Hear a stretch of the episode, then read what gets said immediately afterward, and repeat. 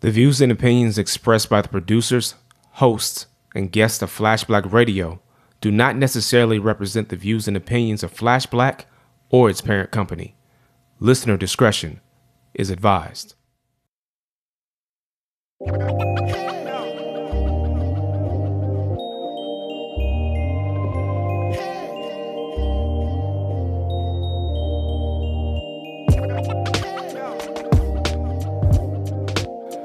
Hello, beautiful people.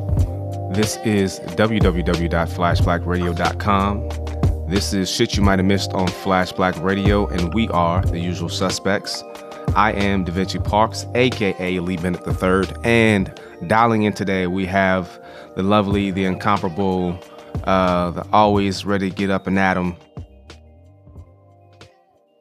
That could be either of us. I don't know. I just wanted to know whoever was gonna fill in. I just didn't know who was gonna be excited. Just like, yeah, that's me right there. T Rich and K Savage. Indeed, Both of indeed. I was waiting for him to distinguish at that point. No, yeah, I know. I was I, I like, thought it'd be just funny just to uh, leave like the dead air. Like, who's gonna jump in and just say "fuck it"? It's me. Uh, I guess neither one. Uh, and also, we have on the line uh, from House Heather, uh, dialing in the one and only Slim Targaryen. know nothing about House uh, Heather, but S doubles on phone. Okay, so I don't- again, I don't, Oh, I was just saying we are the usual suspects. Today is February 4th, 2018. Uh, the groundhog has seen a shadow. Uh, perhaps it was the shadow of the Nunes memo. He said, fuck this, I'm going back inside. I don't know. uh, but there's a lot that we can unpack today. Of course, I definitely want to talk a little bit about the Nunes memo because I just think it's uh, um, very relevant to talk about. Um, I'm pretty sure some there's some other things that go about, but you know, as we tend to do, uh, I like it when T Rich sets the table. So T Rich, Ah, okay. So this week in problematic ass people, uh, we're gonna get to the Nunes memo, but Wendy Williams, Mm. who is a fan of sticking her size men's 17 foot in her mouth, uh, went on that show that people still seem to think she needs to have for whatever fuck ass reason.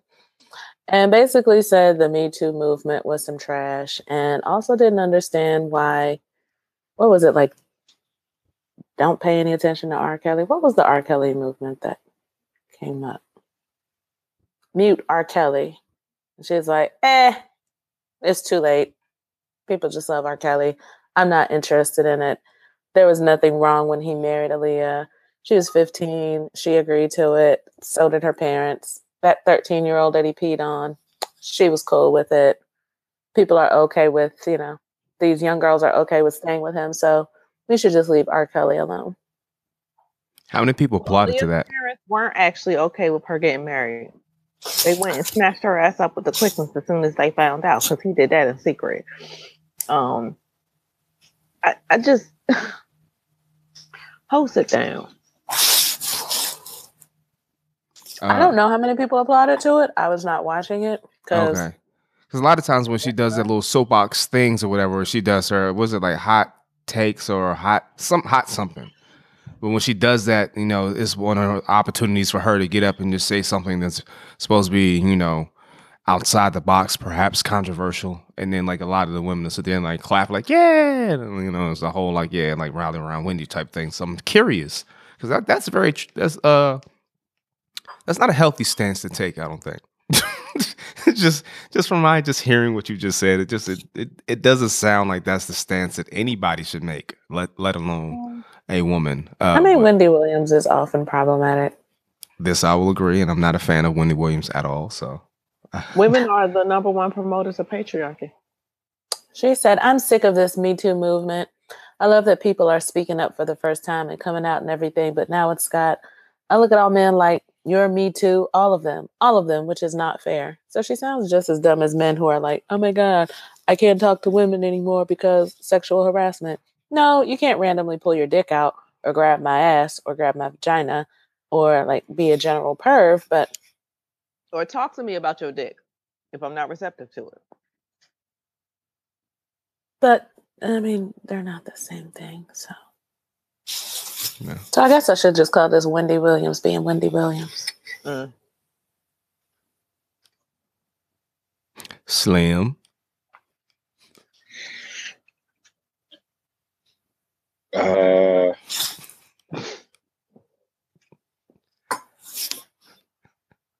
uh, I think I'm happy to see. Uh, we're we're currently in a time that uh, women are feeling more empowered to speak out, and it seems to be actually um, the movement may continue going forward and not uh, get stamped out like these things usually um, suffer the consequences of. So hopefully it keeps going. Um, everybody can do something to help. So I just try to do my part by uh, trying to make sure uh, women who are around me feel like uh, they're not being threatened or offended by um, about their ability. And I'm certain that I don't always succeed at that, but um, the effort is always there on my part. Um, something I believe in. So, um, Wendy Williams, I just, I don't, I'm not gonna name or attention. Um, but the the Me Too movement seems legitimate. Times Up seems legitimate. Um, I agree with it, and hopefully, you know, it'll keep going and it won't just wither like so many causes uh, do. Yeah.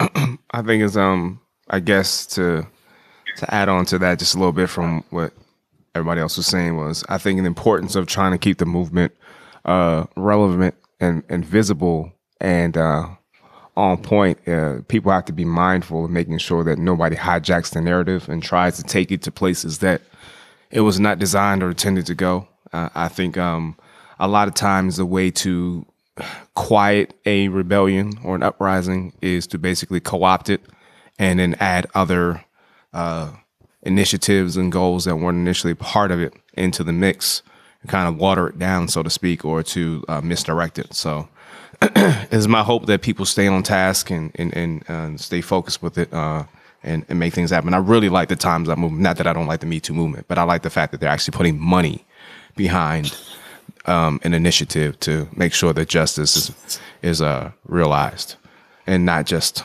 in a public setting, but, you know for people who are going through the everyday struggle. So I, I really think that's dope. So yeah, And I mean, R. Kelly's been problematic for most of my lifetime. yeah, that's very true. So for for her to just be like, oh no, you know, this is ten years too late or whatever. I mean, it should have happened a long time ago, but we're in a different space with um like addressing inappropriate behaviors towards women and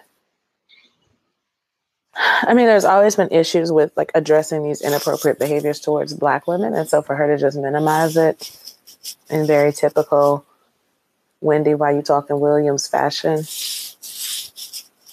Not surprising, but disappointing still. Yeah. I would agree. Oh, so I just wanted to, to just take a moment because this is the first podcast of, of, of February uh, to wish each and every one of the people on this uh, on this line, and of course the the wonderful listeners that continue to support and, and share the Flash Black Radio movement, uh, happy African American History Month, as so named by President Trump Thank you, but in no you. proclamation. So yeah, I have mixed feelings about Black History Month. I have mixed feelings about the term African American.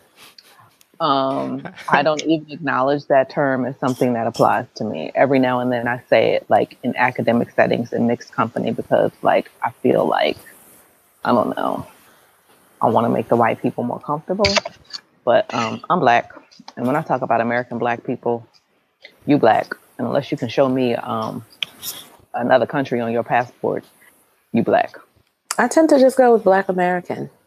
I don't go with African American.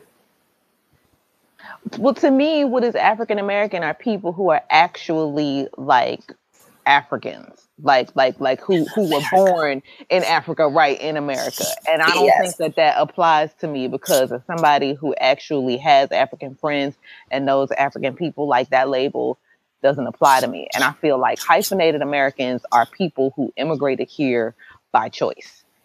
And the reality is, um, Native, Indigenous people, and Black people, they were already here. We got shipped like cargo and were treated as property. And the reality is, we're Black. You know what I'm saying? We mm-hmm. lost all of our ethnicities and all of our, you know, individual like African cultureness all of that was was lost. You know what I'm saying? What we have is blackness, and whether people like to acknowledge or not, our common shared experience and the thing that made us black is slavery. So you know, we could talk about former slaves. We could talk about the descendants of slaves. You know, I'm good with that. You know what I'm saying? But um, I'm not African American. And when people ask me, "Oh, what are you?" I tell them I'm a product of slavery, and leave it at that. But thanks for your offer, please. and and I had I had this I had mixed feelings about Black history because I feel like it's actually just a branch of American history that we like to ignore.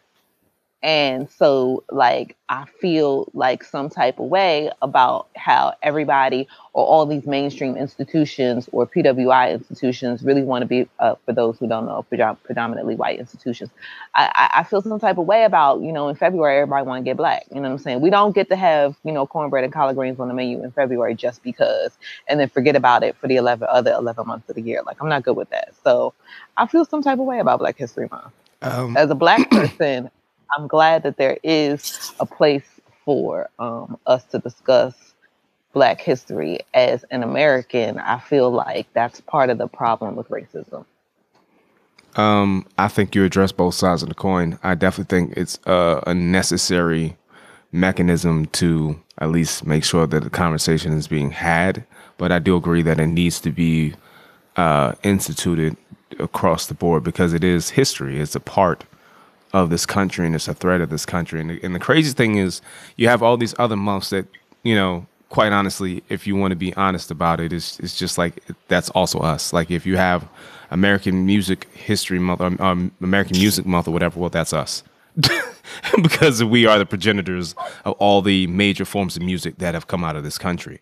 Uh, so, you know, it, it, I, I, think I think um, I think what you said is is very true, but at the same time, I would not want to like you know create a conversation that then undoes, you know, what is. Oh no, place. I don't want to. I don't want to undo it. I just want to infuse the other eleven months. You I know agree. what I'm saying with the blackness of February. And I, I think I think honestly that is that is something that from an educational perspective, people on on the K through twelve um, um, arena or in the in the K through 12 arena need to more uh, proactively uh, address and take on.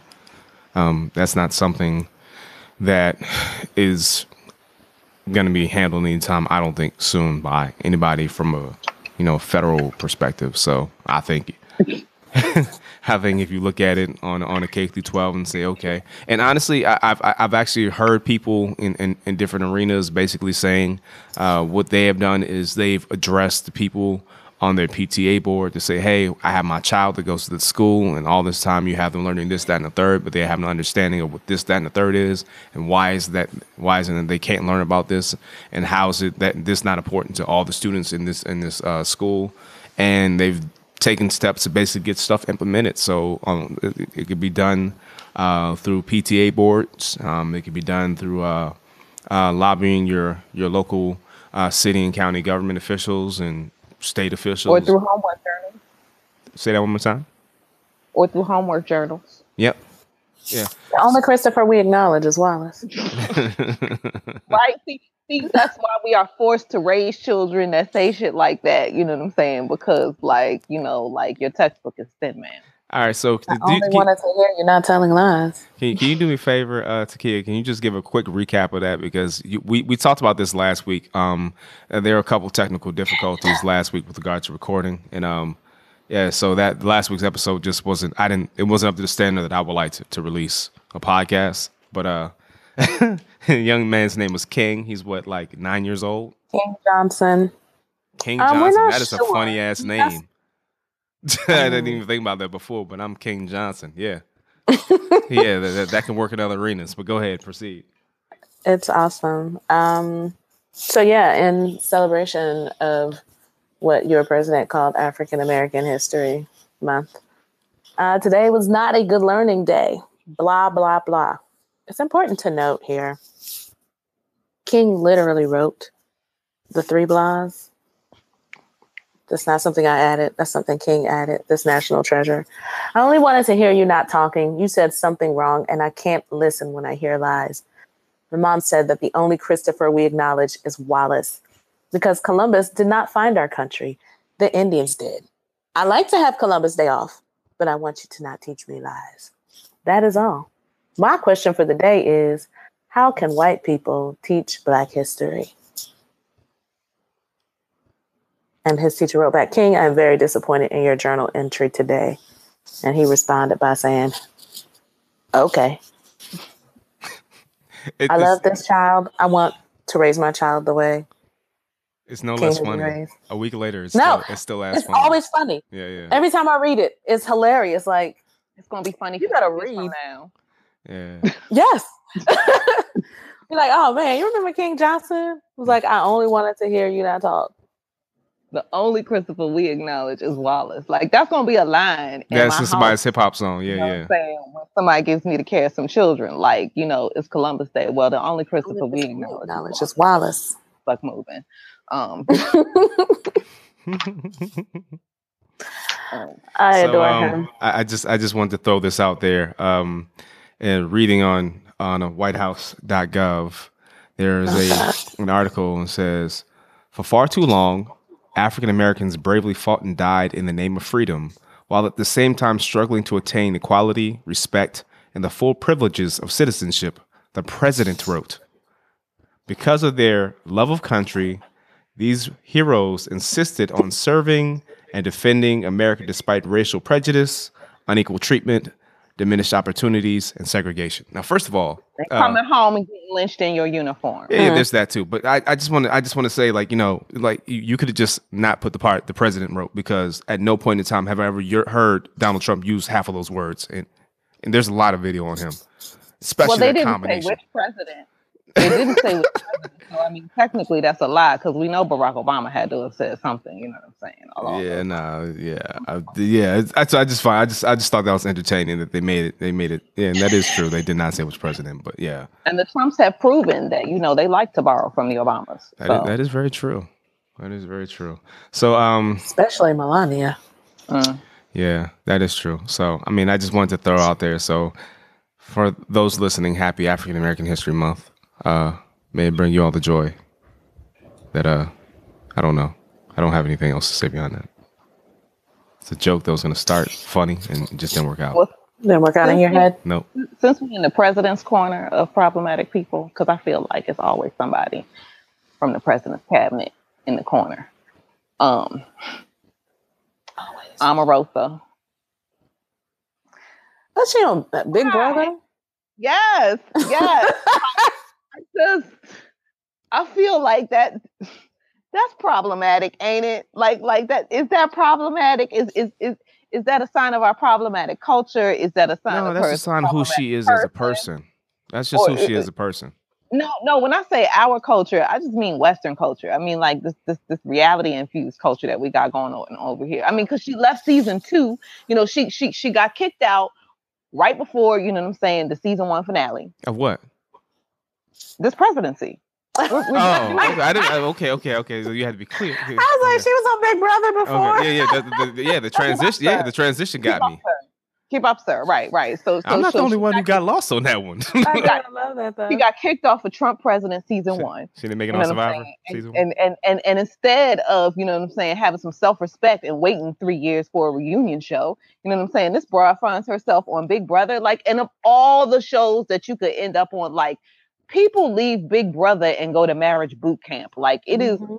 it is where It's bottom. B-list celebrities are born and and and and and thrive. Like like it's not even a place where legit celebrities go. Like it's where fake celebrities are born, and that's where she is. I mean, but that's what I mean. Honestly, what she did was she created the the certified problematic villainous. Like you know, but like they had males uh, or men and like stuff like Survivor, um, who were like known for being villains and conniving and all this stuff, whatever. And she became the archetype for for women to be that person you know, that you can be just like a villain. And she took that and she wrote that from, you know, The Apprentice and she went over to like you know, a couple of VH1 reality TV shows where she did the same thing, like The Surreal Life and a couple other uh, programs or whatever, where that was her brand basically, where she just, that's what she did.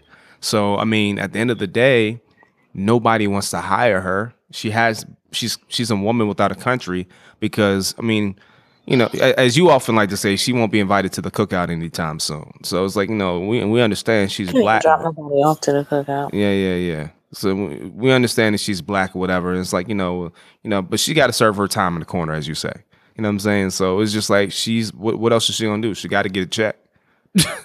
what else is she gonna do? So she's gonna take the first thing that comes at her, and then she's going to then further damage whatever uh, she doesn't have credibility, but I don't. I don't think this will do, be a service to her, other than perhaps maybe landing her an opportunity to be somewhere else and do the same thing. But I don't know if I would want to. You know, after coming out of a White House position, that's how you should represent yourself. But we know. I don't know. Coming out of this White House, though. Right. I. I, I just. I like. I saw it. This White House I saw it and I was like, oh, that's interesting. But I wasn't like, oh my God. But you were working in the White House and now you're on Big Brother. I was just like, oh. Well, let me also correct myself. She wasn't actually physically in the White House. She was across the street. Uh, she wasn't actually, you know, in the White House. I wouldn't even be surprised if after this is over, Donald and Melania end up on marriage boot camp. I'd just be like, oh. Yeah, now nah, Melania wants no part of that. The moment no, she gets a second no, to run for the door. No, no, you know what?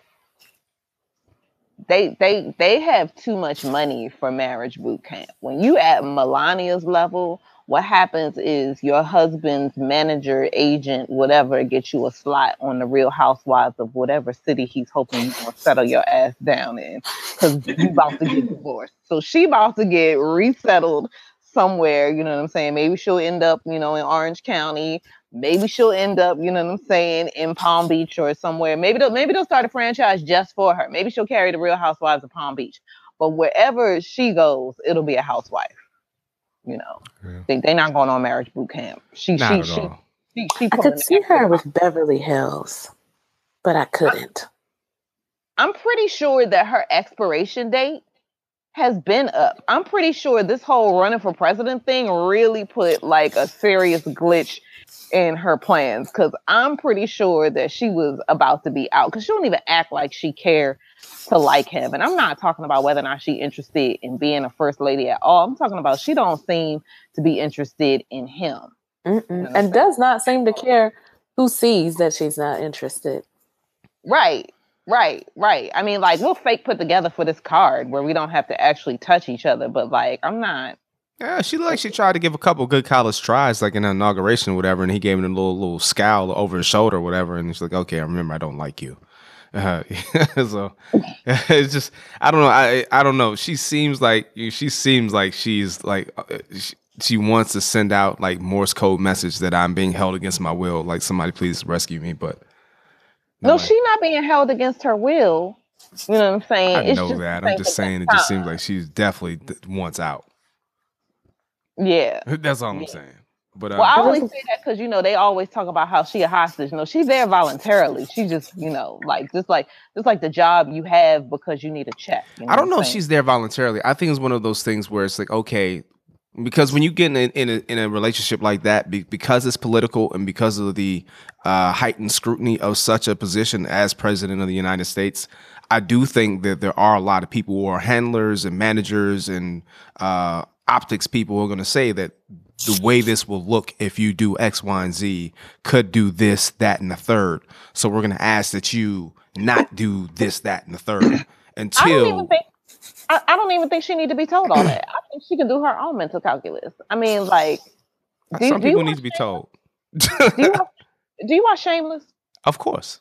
Cause see, in my mind, she's just like a version of Svetlana. No. She don't actually need to be told anything. You know what I'm saying? No. She's she knows what she's doing. Nah, Svetlana is a different type of gangster.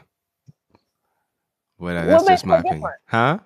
What makes her different? Well, first of all, Svetlana's a, a prostitute. Like, like, like, like that's not. And Melania's I'm not. waiting for and, you to and- and on, and on top and on top of that, like Svetlana, actually, if you look at her character, Svetlana might be just borderline genius. Actually, I don't give Melania Trump any of that.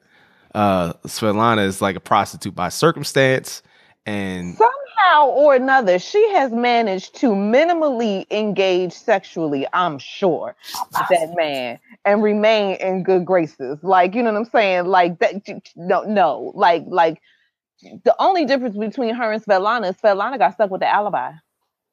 I don't know if she got I mean, stuck like, with it. She she like- took that uh that doubt and that that speaks to her her her gulliness.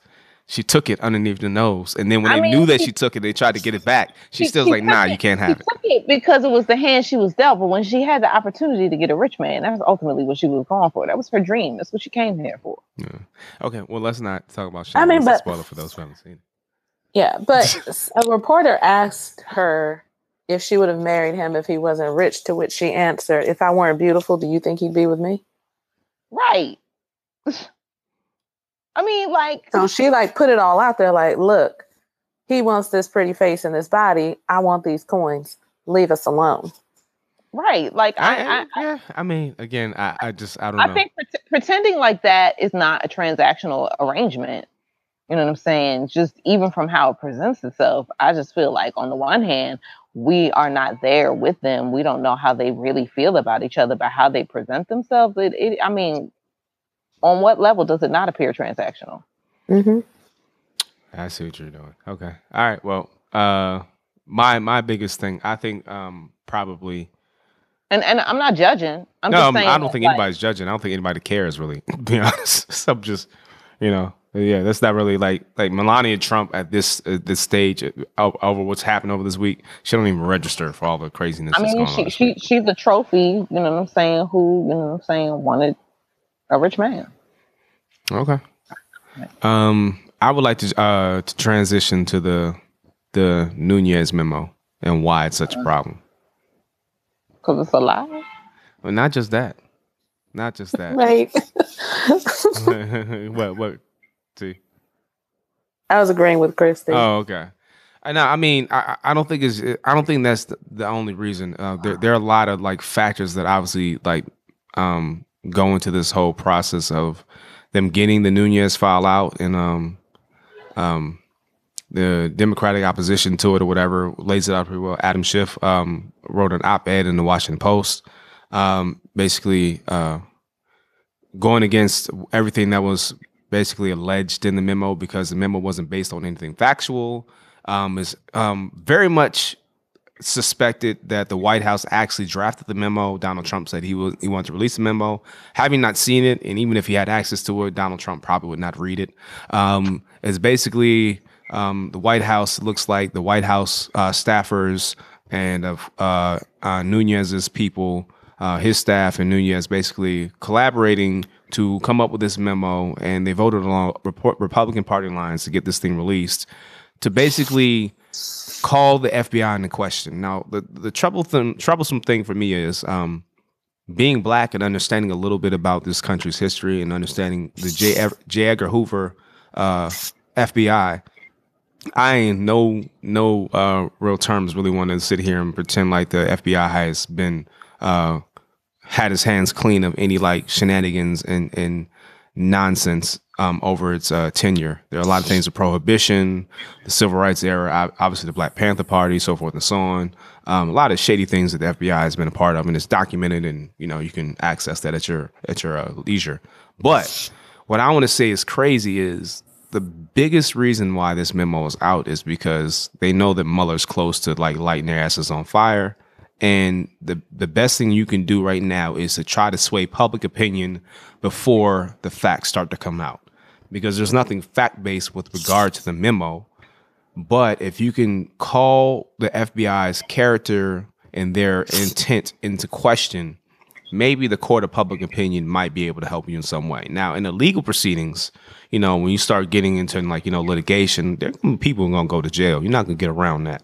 Um, you know, when you start having people who have been wired and, and surveilled by the intelligence agencies of this country, even prior to when uh, Trump came into office, or even prior to when he started running. Um, and you know, these same people, some of them have been in the White House with wires on them. Uh, there, there's obviously something there. So, um, I just think that the the way this whole memo thing was done, the fact that Nunes is still there is a problem. That he's still like running the ship in terms of the intelligence committee is a problem. Um, uh, it, it it just says a lot. Basically, you're you're basically allowing um, the the the continuing destruction of the institution or the perceived institution of what this country is supposed to be. Like again, we're we're black. We're on the other side of things or whatever. So we've seen how the FBI and the CIA with crack and all that stuff can work against our our well being and our you know our collective interests in terms of like betterment and all that stuff. But like the veneer has been for a long time that like you know these these institutions and they have done a lot of good. I'm not gonna say like they haven't, but to basically release a memo that could also you know result in the potential deaths of people who have been working hopefully to protect this country and its interests no matter what their race is or ethnicity or gender or whatever go down the line on that um, to allow basically those sources and those those means of collecting information to be revealed just so you can say uh, I'm the victim of something when you know you've been lying it is so self-serving and honestly it's tantamount to treason, in my opinion. So I think at the end of the day, there's so many things to unpack with the memo that it's just it's it's actually disgusting that the memo even got out. Not that I, you know, it, it, there was nothing really in it, and that's the crazy part about it. it. There was no like, there was nothing in it, but there was enough in it for it to be a problem. I like glanced at it. I didn't read the whole thing. It's just like I read some um, like op eds on it. Uh, that's a lot. I glanced through some op eds of it. I was like, eh. It was so, worse. GOP is some trash. All right. What, I haven't. Go ahead. I'm sorry. I haven't even done all that because once they started talking about there's going to be a, a Democratic response memo, I was like, oh, so this is some propaganda trash. What comes out of the Democratic response memo will be probably on some levels equally propaganda ish um, at the end of the day, I'm gonna say what I've been saying about this, which is I don't want to hear nothing about anything about Bob Mueller until Bob Mueller gives us his final report, and you know he starts talking. When Bob Mueller starts talking to the press, then we can listen. Until that time, like everything is just a whole bunch of speculation. All we can know is who's pleading, and you know what I'm saying, who's not. No, but that that's my entire point of why I was talking about the memo. The fact that they're trying no, to basically release um release no, this memo to damage anything Mueller's done. I, I got you. I wasn't done. So um I was listening to David Frum on Larry Wilmore, uh, Black on the Air, because I, I haven't read anything. But David Frum was talking about that like the whole point of this memo is, you know what I'm saying, not even necessarily to try and get Trump off, and it's not even about the distraction. At this point, it's about the discrediting of actual law enforcement agencies in this country, you know, and it's not just about discrediting them, you know, on this issue, but it's about the fact that, you know, all of this deregulation that he's doing, and this is where David Frum was talking about, like, we need to stop paying less attention to the Trump and more attention to the ocracy. And the ocracy is, you know, dismantling of deregulations. It is, you know, trying to discredit agencies like the FBI and the CIA and all the intelligence circles because the real issue is that did they collude? Didn't they collude? Who knows? On some levels, who fucking cares? It's not actually a crime. But the reality is, the people that he is trying to protect, himself included, are criminals in so many other more insidious ways that are supported, if not outright ignored, you know what I'm saying, by government and that these deregulation, these attempts to discredit law enforcement agencies has less to do with collusion and more to do with the fact of how these people run their overall businesses and how once they started paying attention to how they run the businesses, you know what I'm saying? Because that's all there is. All you can really do in cases like this is follow the money. You know what I'm saying? Once you start following the money, then you start seeing how like they actual business practices are in violation of the law. So what whether or not what they did with this election is illegal is be, is beside the point. The real deal is the special prosecutor opened up, you know, the door for to be able to see everything that's going on. Oh yeah, he's got all that tax information, And- all the financials, right, all right. that. Yeah. Right. And so when you when you can see what's going on with everything behind the scenes, it's less about the crime that you're accused of and more about the crimes that you know that you're actively committing. You know what I'm saying? It's not it's not about that one crime that like should we be worried that he colluded? Probably. You know what I'm saying? Should there be a law on the books that say, you know, you shouldn't actually be able to collude with a foreign government? Definitely. You know what I'm saying? But until that happens, that's not actually the criminal thing. And not only that, but that is not the least democratic thing that's going on. And that's not the thing that's really eroding, you know, the democracy. It's the attempt to try and get away with doing business as usual and to try and do business as usual at an even, you know what I'm saying, more exploitative, you know what I'm saying, pace than what they do now is is really what's at the heart of the issue. Um, and well, we're not paying attention to that because we just want him to be a puppet of Vladimir Putin. And it's like, you know, he's dangerous enough just being his own fucking entity. Yeah. Yeah. So I mean, I, what I will what I will say then is um um I don't I don't I don't have any um principal disagreements with what you said, Christy. In fact, I agree um um um with what you were saying.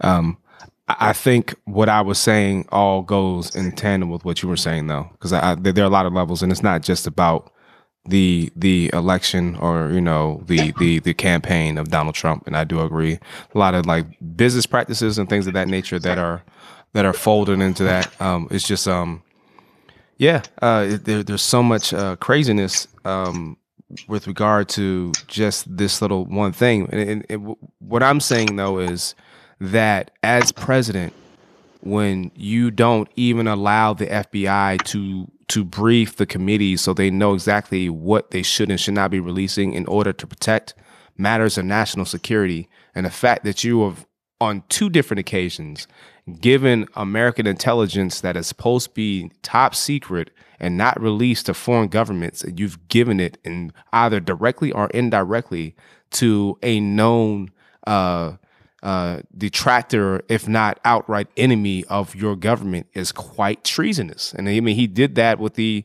um, uh, there's a Israeli t- intelligence um, a while back, whatever, where he basically divulged information with that, and like, yo, like the Israeli government's like, what are you doing, son?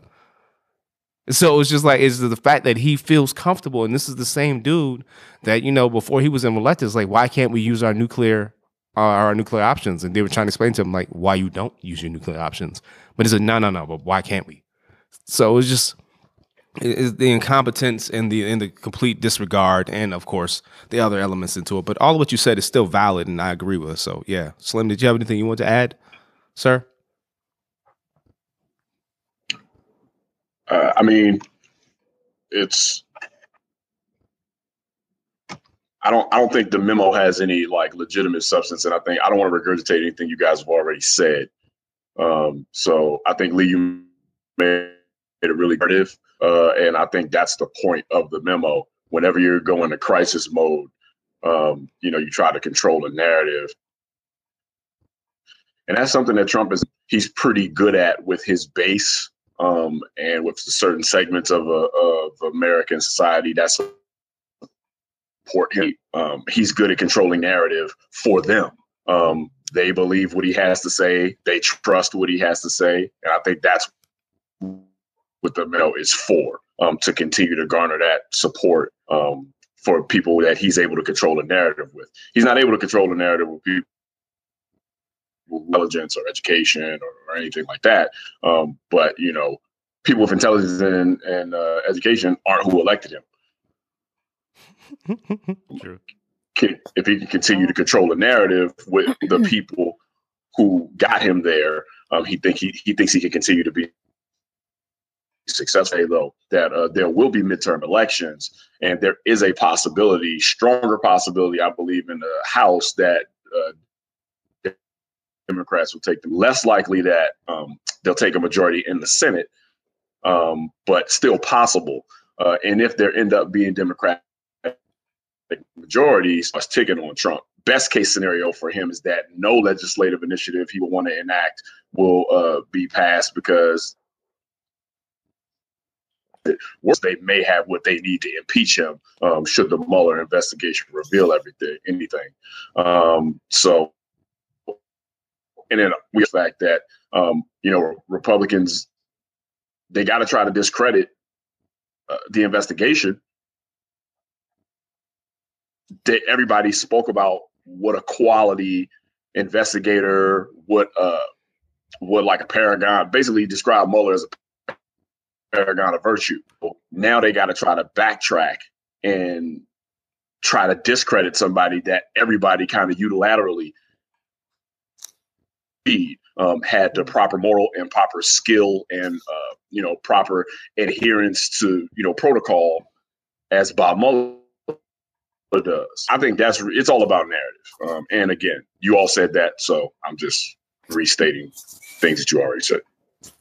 Okay. True. So apparently, uh, Cape Town is going to be the first major city to run out of water, water in yeah. April. That's crazy. Like, and they're they're actually on the they that. I, I don't understand. Okay, so how does April. Yeah, yeah, but how does that happen? Because the Cape Town is actually, you know, they're they're uh, they they have a lot of access to the direct access to the ocean, so they can't do any desalination or anything like that. Basically, pull the water in and remove the so, salt. Con- like I don't know what their water table was like before it was, you know, depleted. I don't know if it was always low or if, you know, the water that's there is not potable. But one of the issues is that they're actually waiting for a desalination plant to come online. Now, mm-hmm. I don't know if that means that they've already had some and they just needed to add, you know, a bigger one in order to keep up with the fact that they were about to run out of groundwater. But um, they do have a desalination plant that is about to come online. But my understanding is that desalination um, is expensive. Um, and it's not as like straightforward as it seems. I mean, it is, but the process itself is technically, you know, like um, really I mean, well, you can do desalination with like um um like you know saran wrap and a couple other materials, whatever. Of course, they wouldn't be doing that in a in a plant, but I, no, but I think on the plant level, like.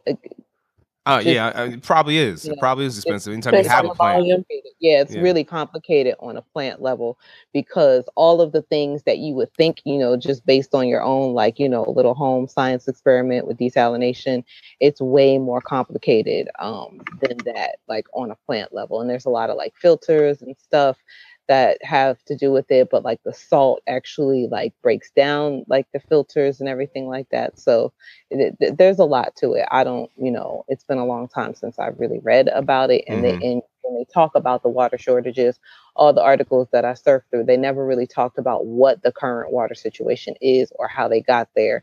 It's just that this is about to happen and they there is a fix but it's not the fix isn't going to happen um, before the water runs out that's crazy. And, and the and the crazier aspect of it for me is that I actually learned about this this matter watching SNL. So I was like watching wow. watching Michael Che last night. Uh, he he mentioned it on, in the weekend update with uh, Michael Che and Colin Jost, and that's how I found out about it. I didn't find out about it through. Not saying it's not on major media. I'm just saying in in what I've been looking at and reading, I didn't see anything about that. So I just thought it was interesting that again between the Daily Show or like Weekend Update or you know the um, the new show, which I haven't gotten a chance to watch on BET, but I heard it's pretty good. Um, um, like comedy is becoming yet again the way for people to get their information. Or of course, I mean, it is out there. Like I, I saw the article. One one of the articles I saw was on USA Today, so it is out there. Okay. Um, but it was just apparently the reserve that they get their water from generally is running low because they've been in a drought. Mm-hmm. And so they are hopeful that when the rainy season starts in May, that it will um, it. yeah. kind of offset what's what's gone with what hasn't with what they're trying what they need. Um, but also there is like no guarantee. One of the officials was saying, like, you know, we can't base the future on what's happened in the past because we don't know exactly how much rain we're going to get during this rainy season, if it's going to be enough. So right now, people are like, you know, they have to stand in queues to get water. and aside from uh, building this uh, desalination plant, um, they're talking about like drilling mm-hmm. down into the aqu- aquifers, I think it was, mm-hmm. To get people water, but they're limited now to like 13 gallons of water a day, which they put it in perspective, saying that like Americans on average use like 88 gallons of water a day. Yeah, I mean, like if you look at your uh your shower heads, um, like the the the the environmentally friendly shower heads that are supposed to conserve water go through two gallons of water a minute. So if you mm. take a 10 minute shower and you mm-hmm. have a house of four, do the math. And then that's not like washing dishes, washing hands, flushing toilets. So yeah, I can right. Yeah. So I, I can I can so see that. And um my question is like what was the when when we talk about drought, is it and again and maybe this is something I well obviously this is something I need to be more informed on, but uh when we talk about drought, you think of like, okay, this work, this earth is covered by so much water. So when you talk about wildfires in California and and droughts all the time happening in California, sometimes in Arizona, like, but dude, they have they're they're surrounded by water. Like, how the hell does this happen? And we have all these floods that happen in the south. Like, how do we get that water that happens in the south? Can we repurpose that water and find like a way to pipeline it over to like where droughts happen and like we're talking about like Cape Town or whatever, what measures were in place, and these are the things I don't know and I need to read up on. But they had to know that they were running short like there Was nothing in place. I'm not saying because it sounds like some people. No, uh, what I'm saying, according to the article, it sounds like there was nothing in place because okay. people were kind of like complaining to the officials, like, okay, you know, we've been in this severe drought for the last three years. Why didn't you guys start doing something sooner instead of like waiting until the last minute?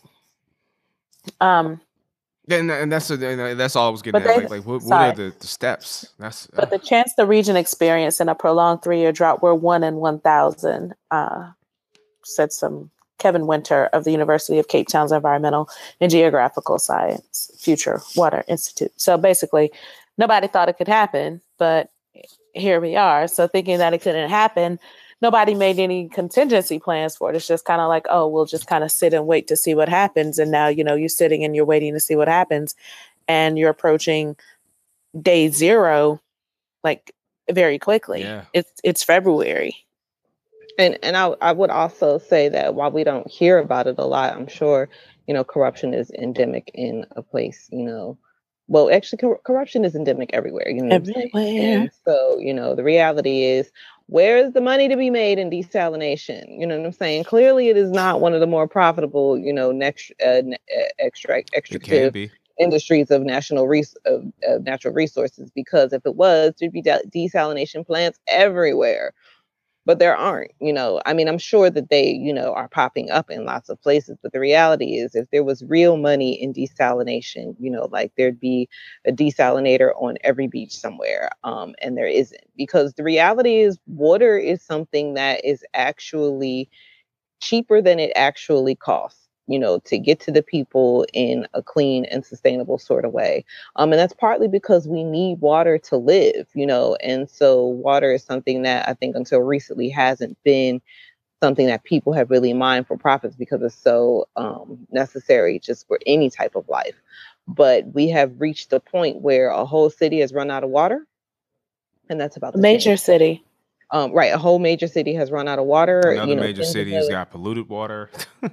Still, people are out to be about to be out of water. You know, for the you know, however you know, in, indefinite future, and because you know, just because we say this plant going to be ready doesn't mean it is going to be. Because we all know how construction goes. So, um, you know, the reality is there's about to be a lot of money in desalination, and I think that we'll see, you know, that industry take off and when it does we'll also have to see you know a lot of you know attempts at regulation because you know people who are now seeing that water is worth more than gold you know will want to profit off of that in ways that people will find you know just disgusting because we need water to live. And how do you tell pe- poor people you don't get to have water? No. Meanwhile, rich people are like digging their own holes and Hmm. making wells because they're not going to go without. Hmm. Yeah, well, we got the money. Until they find that their wells are contaminated because they let them frack, but you know, whatever.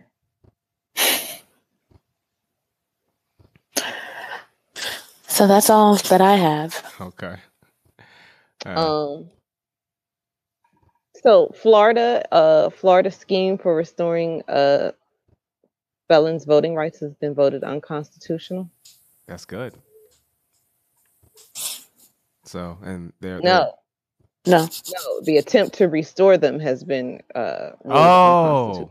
No, that's Yeah. not what I was understanding. Okay, my understanding was like that like the judge is already saying like, yo, like um basically the the to prevent them from having their rights restored was unconstitutional.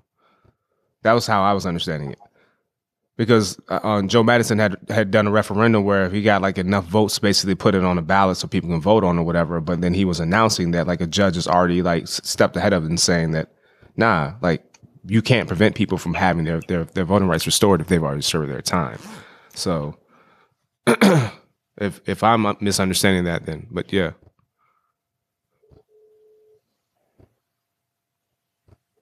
a federal judge has declared unconstitutional Florida's procedure for restoring voting rights to felons who have served their time. because right now they don't restore their voting rights. They're not allowed. Yeah, To. no. So that's what I'm saying. I think I think he's striking down the fact that you can't. The people aren't allowed to like vote after they, you know, gone through their serve their time and whatever probation or parole they have.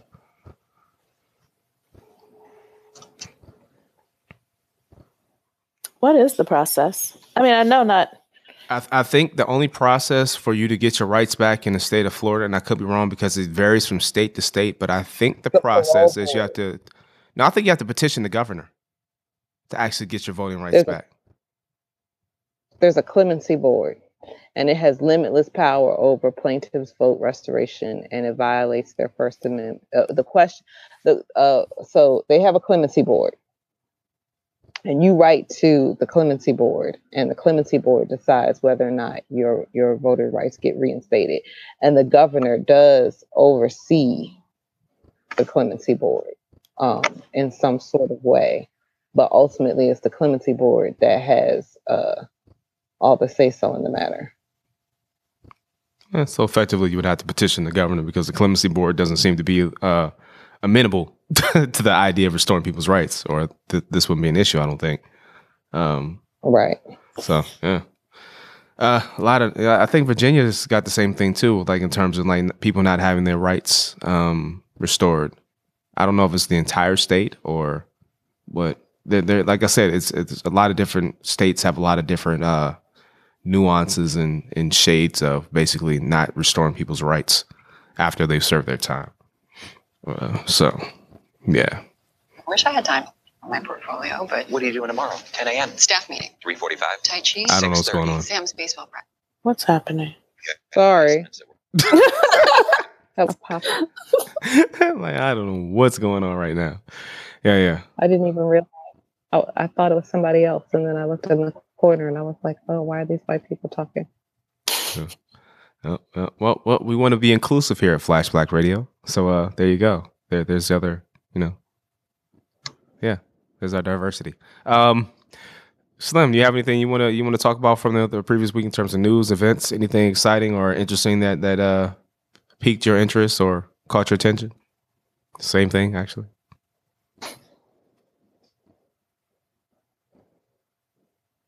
Okay.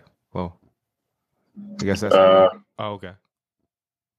Uh, looks like there's going to be a, a Black Dynamite 2 coming out in 2018. So I'm pretty excited about that. Live that. action? Live action, baby. Oh shit. Uh, yeah, I'm excited. Between about Black Panther, between Black Panther and Black Dynamite is going to be the blackest year in cinema ever. Yeah, I'm excited about that. So That that's dope. About, about all the blackness happening Yeah. in cinema right And you have to think they're gonna have way more people in Black Dynamite too. Yeah, yeah.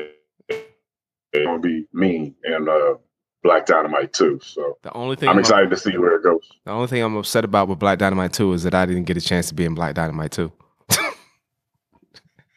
I didn't make the cut. I didn't, I didn't get it. I didn't get noticeable enough to become like a, a, a contributing actor in some regard on Black Dynamite 2. I'm I'm highly upset about Although that. I, I would have had fun just being on a on a writing team of that movie, just imagining all the That's all I'm saying. I just, just ridiculous scenarios. Yeah. yeah. That- well, that's that's upsetting for me. Yeah. Uh, but uh, at the same time, I'm still happy about uh the actual being a Black Dynamite too. Um, hopefully, it's not bad though. Sometimes when you have like a like a really great classic, like you know, just like one of those type of movies that's not I'm, I wouldn't say like in the room, but you know, it's like a cult classic though. It is. You know what I'm Right, saying? It's right. just not in the same vein as the room, but it is a cult classic. So you don't want to see like that cult classic, you know, marginalized or diminished by coming up with a sequel that just doesn't do it. Like, how did you feel about Anchorman 2? Do you feel like that should have been done, or you feel like it, was, it would have just been fine Uh, if they just left it at Anchorman? Why Uh, was there I- a first one? Huh? What'd you I de- Why was there a first one? Uh, Because Will Ferrell is a national treasure. I'm I not think I've I've gone on record as, and as you said that multiple times. Yes. my admiration for I think Will Ferrell. I don't have it. Go ahead, Slim. You were saying you think what? I was gonna say I think Anchorman one was so good and so funny. You know, it was just it was a difficult it was a difficult act to follow. Uh, you know, everybody can't be a tribe called Quest. You know, everybody can't say distinctive travels and then come out with low end theory and then come out with Midnight Marauders. Everybody can't do that. And then they came Um, out with Beats, so- Rhymes, and Life. So. I'm sorry. and then they came out with Beats, Rhymes, and Life and had consequence. So. and that just go and that just goes to show you like even tribe called quest did back to back barely happens you know in media uh their fourth album was not as good as the yeah, first three albums. yeah, and that's what it was. We had become. Black dynamite i'll say i'm happy that they're making i'm happy that they're making the attempt yeah. um i respect the attempt um i think the idea enough that it should be followed up on. Um and we'll just see. I'll, I'll hold no expectations except for the fact that i'm excited about it. Yeah, and I feel like I need Uh, to see this one in the theater. Like I, I I saw, I waited to like you know, see the see it on, at home the the, the first one because it wasn't actually available in theaters like that. You had to like go pretty far to to find it in a movie theater. My boy Yeah. uh, Corey um actually drove to I think Philadelphia to to see Black Dynamite because it wasn't anywhere in this area. Um, so uh, yeah, hopefully they they have wider release, but um. I'm I'm I'm very much counting down to the Black Panther. I don't want to see any more previews, although they've been running pretty heavy. Um, because I don't want to I don't I don't want to see anything else of, of of the movie. I just want to see the movie at this point.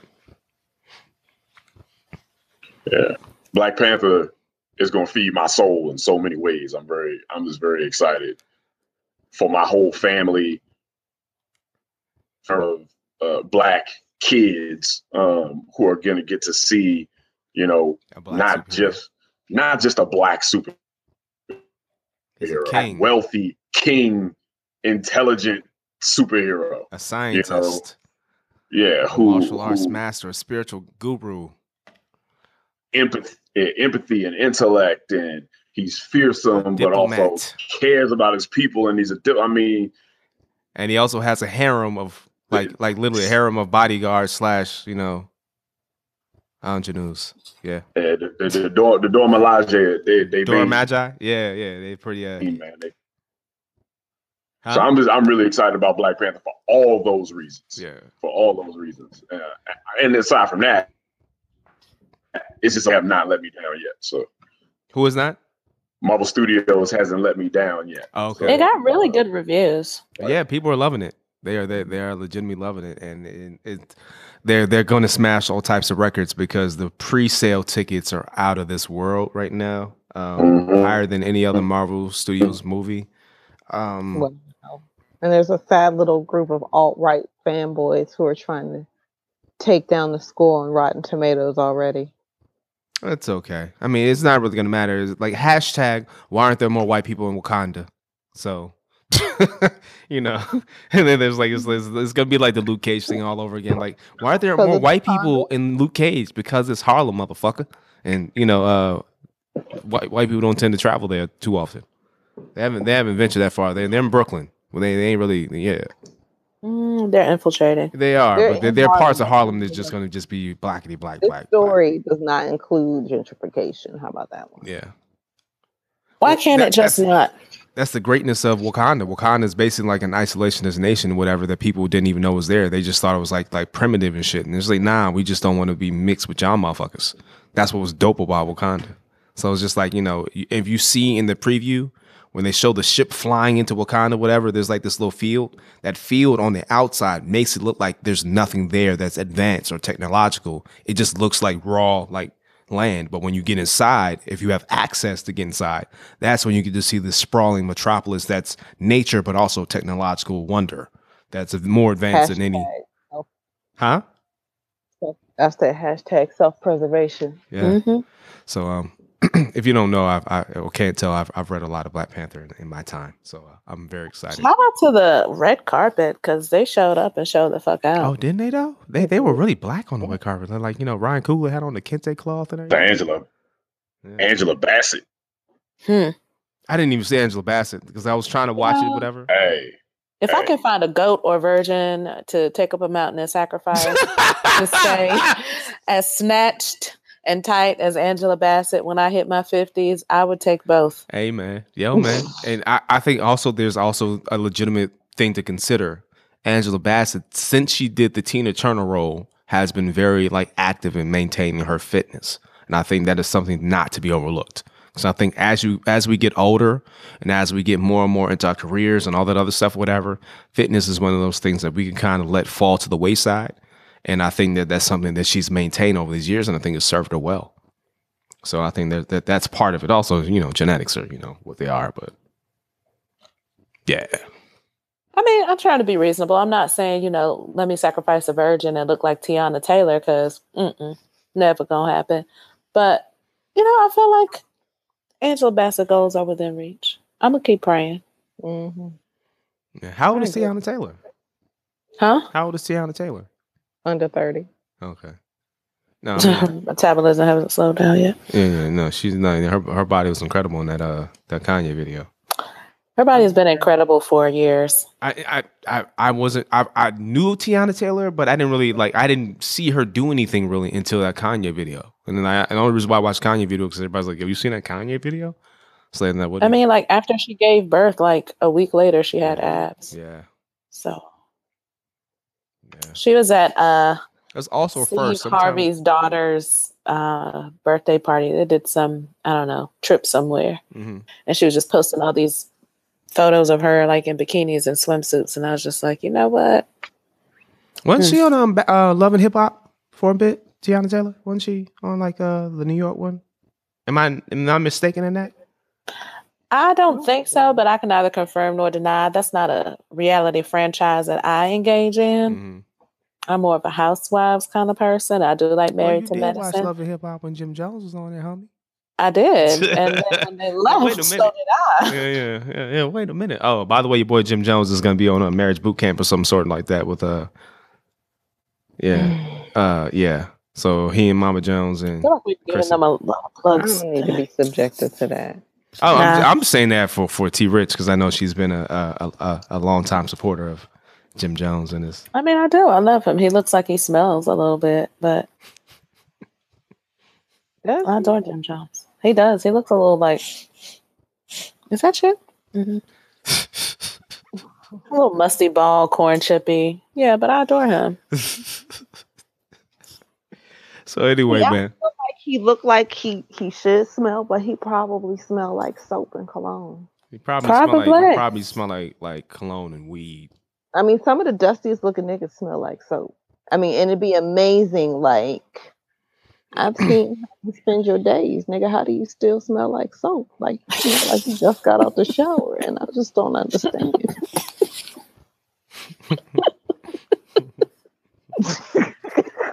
Sorry. And on that note, ladies and gentlemen, if y'all have anything else to share, man, we're gonna wrap this very tame and, and respectable podcast of uh, shit you might have missed.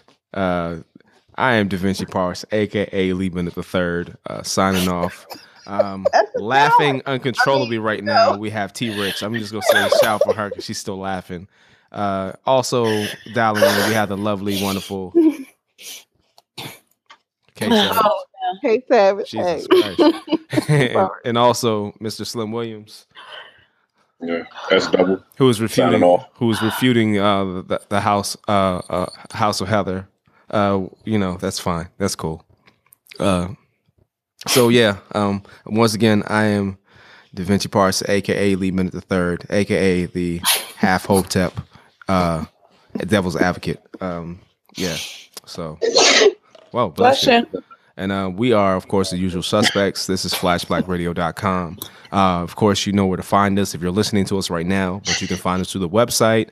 You can find us on Google, iTunes, uh, Stitcher, TuneIn, um, a host of other places, SoundCloud, uh, for as long as, long as SoundCloud's still around, guest. And um, also, you can check us out on the Flashback uh, page and group on Facebook. You can check us out on Twitter at Flashback Radio and at Flashback News if you want to stay abreast of what's going on nationally and internationally. And of course, you can check us out on IG. Um, I got some things that'll hopefully make things better in terms of getting stuff posted to IG. So we're gonna work on that. So, yeah. Any any uh, plugs or shouts we need before we, we get out of here, ladies, gentlemen? Hey, y'all want to check me out at Busboys and Poets, February 20th, Shirlington, 8 p.m. Would love to see you. Boom. There you go. Can you say the date one more time because you kind of broke up? February 26th. It's every for the Busboys and Poets Shirlington on the fourth Monday. You get to see my lovely face.